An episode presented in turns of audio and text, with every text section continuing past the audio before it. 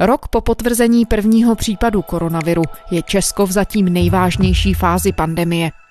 Počty pozitivních případů se nedaří srazit, zdravotníkům docházejí síly, nemocnice už v několika regionech hlásí stav těsně před kolapsem.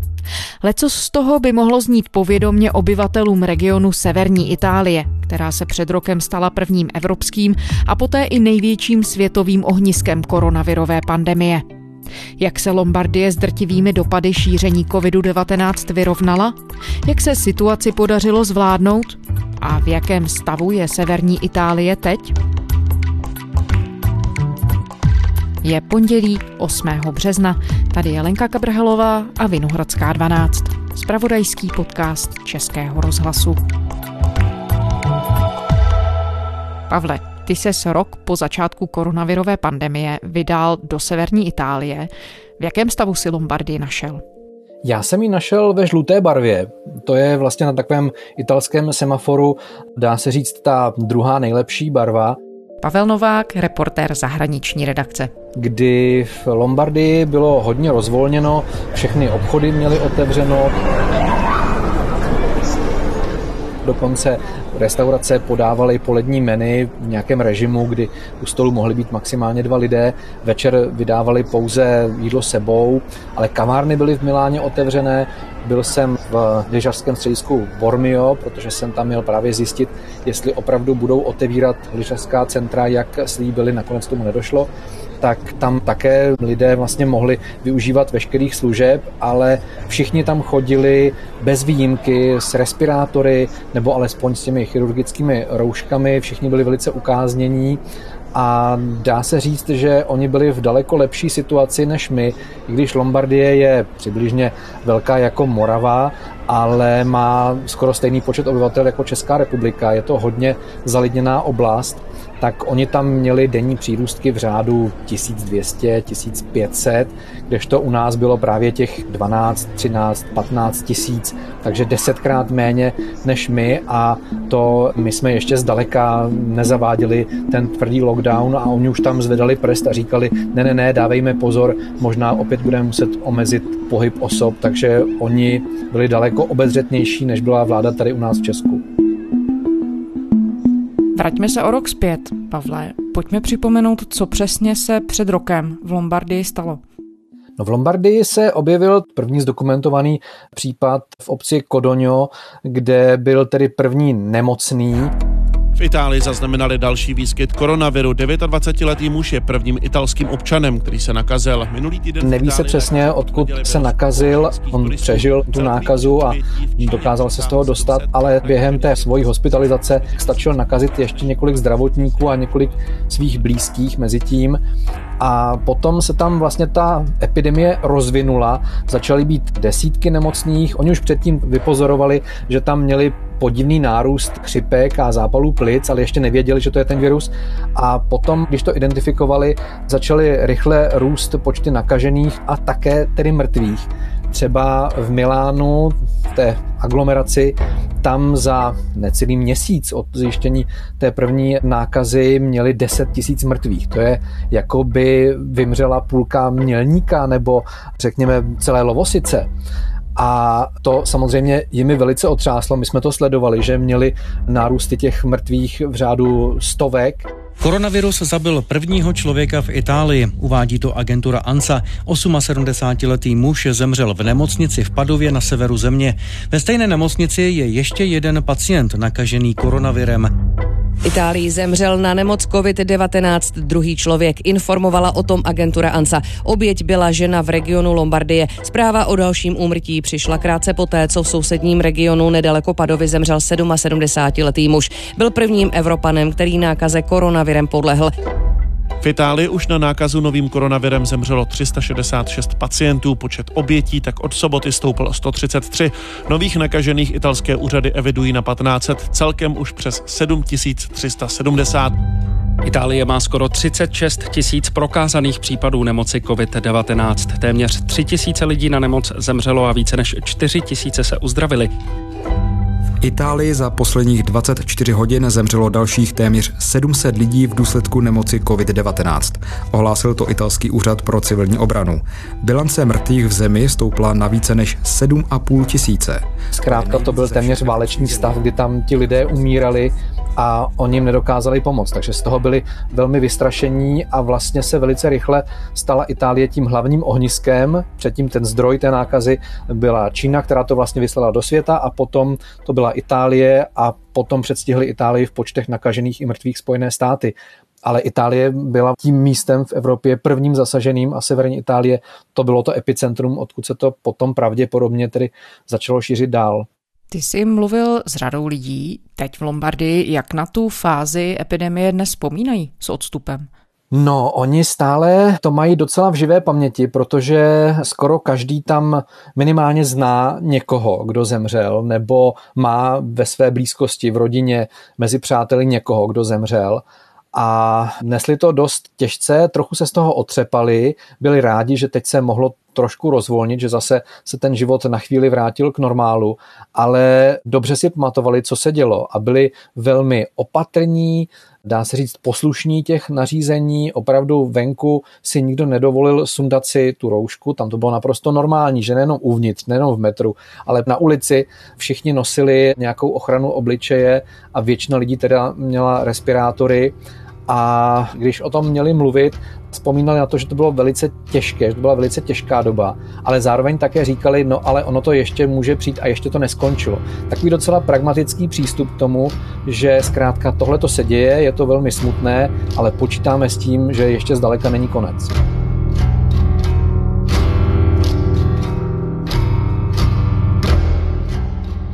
Já jsem třeba mluvil s kolegou z Radia 24 Ore, se Sergem Navou, s tím se známe už asi 15 let z nějakého semináře, který pořádala Evropská novinářská uh, organizace. Can you imagine or how, how was it when the COVID started, when the lockdown was introduced, imposed? So now there is a lot of people. Mm-hmm. It was totally desert? Uh, of course, I mean, if we go back to early March 2020, we ex- experimented, we Face the first European lockdown here in Italy, not a on mi vyprávěl, že když tam nastoupil ten tvrdý lockdown nebo karanténa, což bylo někdy v noci z 10. na 11. března, tak ze dne na den se ulice vylidnily. On ještě tehdy mohl chodit vysílat do rádia, ale říkal, že když se vracel, takže byly úplně prázdné ulice, nikdo tam nebyl. A že po ulicích jezdila policejní auta a hlásala z tlampačů, zůstaňte doma, nikam nechoďte.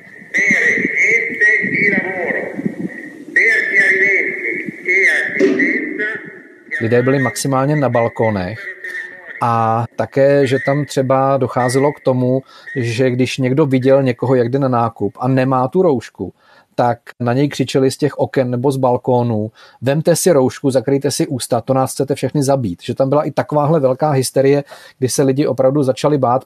We were allowed to do some uh, physical activity outdoors, Měli jsme dovoleno provozovat nějakou fyzickou aktivitu venku, ale byla proto velmi přísná pravidla. Třeba, že se člověk mohl pohybovat jen maximálně 200 metrů od domova, ale to si skoro nikdo nedovolil, protože se všichni báli, že dostanou pokutu.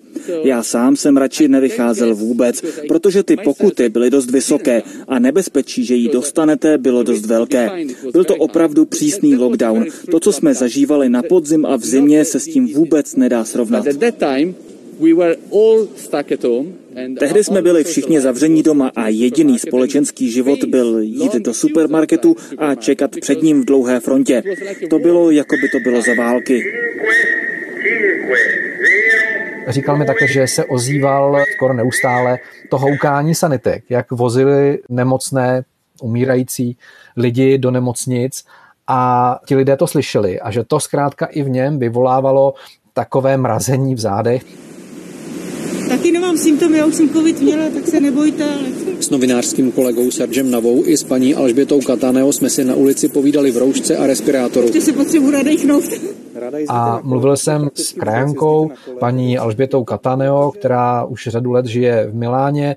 Samozřejmě říkala, že byly zavřené školy, ale že také pocítili to, že najednou se začínali dozvídat o lidech, kteří jsou na tom špatně v jejich okolí. Dokonce mi říkala případ kamaráda, který byl silný. Nejdřív se myslelo, že to je nemoc starých, slabých lidí, ale tomu člověku bylo kolem 50, byl to sportovec, byl to zdravý člověk. Opravdu chlap jako hora, 54 let, sportovec, rugbysta, jako opravdu dobré fyzické kondici dostal covid a no, tak asi do měsíce zemřel. Že prostě mu to zasáhlo plíce, pak dostal nekrózu a konec. Hmm. A to mě jako opravdu zasáhlo nejvíc, protože v životě bych neřekla, že on, že by ho to takto porazilo. Že... A že zkrátka to bylo zvláštní, když s ním chodili na grilování, setkávali se a najednou ten člověk nebyl. A takových případů tam asi muselo být víc. Zkrátka ti lidé mají tu osobní zkušenost a možná, že právě proto dneska se chovají tak, jak se chovají, velice spořádaně, velice obezřetně a ne tak lehkomyslně jako někteří Češi tady u nás.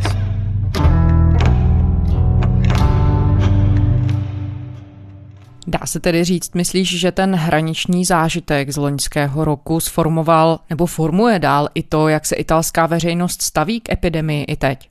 Nevím, jestli ve všech částech Itálie, na jihu to může být trochu jiné, ale v té severní Itálii, která si prošla tím peklem, kdy tam umírali stovky lidí denně, tak tam to určitě zanechalo velký vliv. Oni jsou natolik obezřetní, že když jsem jel metrem, a to metro zdaleka nebylo tak naplněné jako metro v Praze, tak jsem si šel podívat na nějakou reklamu, něco jsem si šel přečíst a člověk, který tam stál, tak se pustil té tyče a odstoupil dál. Když jsem hledal, kde si pořídit ten odjezdový test antigenní na koronavirus, tak jsem šel do jedné velké nemocnice. Buongiorno. Buongiorno. Signora uh, Españolo. Zřízenkyně u vchodu do nemocnice naštěstí uměla kromě italštiny alespoň španělsky, ale hned mi vysvětlila, že musím nemocnici opustit co nejrychleji mohu. Akano. Takže tady mi nepomohou, protože to je státní nemocnice a mám se vydat do nějaké soukromé kliniky, neví do jaké, mám se podívat do internetu. Když jsem se přiblížil, tak ona takhle dala před sebe ruku, na vzdálenost ruky a řekla něco, pravděpodobně to znamenalo, nechoďte dál, nepřibližujte se, udržejme tu vzdálenost. Takže obezřetnost přítomná. Obezřetnost je přítomná a dá se říct, že i obavy, strach tam stále jsou. Ty jsi zmiňoval, Pavle, že jedním z důvodů, proč se nový koronavirus začal v severní Itálii tak rozšiřovat, mohla být i vysoká hustota zalidnění. Nicméně to je jenom jedna z teorií. Existuje jasná odpověď na to, proč právě v Lombardii se ten koronavirus tak rychle rozšířil? Tak úplně jasná teorie není a asi to ještě není úplně vyskoumané. Mně to vyprávěl generální konzul České republiky v Miláně Jiří Uděla. Pro představu, že Lombardie má prakticky stejný počet obyvatel jako Česká republika, ale je je na rozloze asi 40% České, České republiky, přičemž to jeho území je z třetiny pokryt, pokryto horami, takže na tom zbytku, že těch 10 milionů obyvatel, kteří, kteří žijou v několika velkých aglomeracích, které jsou velice průmyslové a zatížené prostě obrovskou dopravou eh, všeho druhu, službami a tak dále. Takže tady je velké zatížení smogem. Podobně je to ale všem v Breši a v Bergámu. Jsou ty tři hlavní aglomerace. A já myslím si, že i proto se ten eh, virus tady šířil tak rychle, protože nížina, smog, obrovská koncentrace obyvatelstva. Tady v, někde v centru Milána žije na kilometr čtvereční i skoro 3000 lidí. Takže to jsou koncentrace obyvatelstva jako někde v Číně. Takže a je tam eh, také důvodu, hodně velká fluktuace lidí ze zahraničí. Jsou tam tři velká letiště, Malpenza, Linate a Bergamo a proto tam jezdí hodně obchodníků na jednání, jezdí tam hodně pracovníků, jsou tam pobočky nebo sídla nadnárodních korporací, takže je tam opravdu takové velké mezinárodní prostředí, takový ten melting pot hodně národností a proto tam tedy možná přišla ta nákaza, jestli z Německa, jestli z Číny, prostě od někud. A i když se ti lidé nakazili, tak ano, dalo by se jim ještě pomoct. Ale byl tam další problém v tom, a to mi vysvětloval kolega z italského rozhlasu, že všichni si mysleli, jak je dobrý ten lombardský zdravotnický systém. Lombardy system, after having failed in supporting people in the first months, people didn't know what to do if they had flu symptoms. Protože v Itálii není zdravotnická péče centralizovaná, ale obhospodařují si je ty regiony jednotlivé a Lombardie, jakožto bohatá část Itálie, byla považovaná, že má ten zdravotnický systém na vysoké úrovni. Statisticky ano, protože tam má hodně klinik, které se starají o takové ty závažné složité operace, ale většina těch klinik je soukromých, takže ty, které se zabývají plastickou chirurgií, neurochirurgií nebo nemocemi srdce a tak dále, tak ty ale neslouží pro ty případy, když nastane nějaká traumatická situace nebo nějaká epidemická situace. To vlastně leží na těch státních nemocnicích a těch zase tolik v tom regionu není.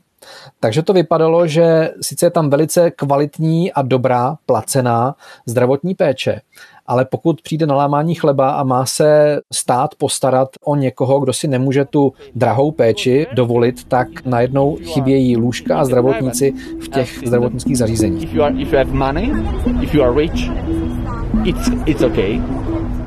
Proto tam pravděpodobně došlo k přehlcení toho státního systému. A nenastalo tam to, co teď se snaží tady zavést česká vláda, že by tedy lidé z ambulantních sektorů nebo z jiných zdravotnických zařízení měli nastoupit do těch covidových jednotek a tam to nezvládali ty státní nemocnice. Také je tam to dané tím, že je tam dost stará populace, je tam asi o 200 tisíc lidí důchodového věku, než je v České republice a to už je docela masa, kterou nemusí ten zdravotnický systém zvládat. Ty jsi plasticky popsal, jakým regionem severní Itálie je, že je to průmyslový region, ale že je to také region s rozvinutým turistickým průmyslem. V úvodu si říkal, že se vydal i do těch horských oblastí. Jak velký zásah, Pavle, utrpěli provozovatelé zimních středisek? No, ti byli nejdříve velice natěšení, byli rádi, že se má 15. února otevřít. Mělo to být právě v Lombardii a v provincii Veneto, které byly v té žluté zóně a tam tedy se měla otevřít lyžařská střediska, třeba ve Venetu Cortina d'Ampezzo, v Lombardii Bormio nebo Livigno. Tam na to byli připravení, byly upravené sjezdovky, byly tam připravené bariéry, aby se nemíchaly zástupy lidí, byla přijatá opatření na lanovkách, zatarasené sedačky, aby se tam nemohli lidé obsadit všechna místa na těch lanovkách, byly připravené hotely, které měly zvláštní rozpisy pro snídaně, měly tam všude dezinfekci, zkrátka ta střediska se na to připravila a den před tím, kdy měla být otevřená, ani ne den, to bylo několik hodin, předtím přišlo rozhodnutí ministra zdravotnictví, že zkrátka k tomu otevření nedojde. Lyžařská střediska v Itálii nakonec neotevřela. Na poslední chvíli o tom rozhodl tamní ministr zdravotnictví Roberto Speranza.